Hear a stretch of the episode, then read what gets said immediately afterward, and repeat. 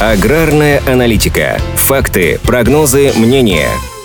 Минсельхоз России согласовал с другими ведомствами законопроект, предусматривающий уменьшение сроков изъятия неиспользуемых земель, которые планируется вовлечь в сельхозоборот. Владельцам таких участков теперь нельзя будет в том числе передавать право собственности. Раньше таким способом пользовались те, кто не планировал работать на землях сельхозназначения, но и не готов был их потерять. Ограничения распространяются только на тех собственников, которые уже имеют предписание об отчуждении земли. По словам премьер-министра России Михаила Мишустина, государственная программа по вовлечению вовлечению в оборот земель сельхозназначения рассчитано до 2031 года. К этому сроку планируется вновь вовлечь в сельхозоборот более 13 миллионов гектаров неиспользуемых сейчас земель. На первый этап, который продлится до 2024 года, выделено 110 миллиардов рублей, а всего на программу хотят потратить 754 миллиарда рублей. На сегодняшний день аналитики оценивают площадь неиспользуемых в России земель примерно в 44 миллиона гектаров, в том числе около 20 миллионов гектаров занимает пашня. Учитывая, что всего в нашей стране стране, согласно данным Росреестра, почти 382 миллиона гектаров земель, относящихся к сельскохозяйственному фонду. Получается, что фактически 11% от общей площади не используется. Что новый закон даст аграриям? Эксперты отмечают, что освоение и возделывание возвращаемых в оборот земель пройдет успешно только при условии выделения государством субсидий и грантов. Сельскохозяйственные предприятия смогут получить шанс расширить свою деятельность, в том числе за счет новых для себя направлений и культур.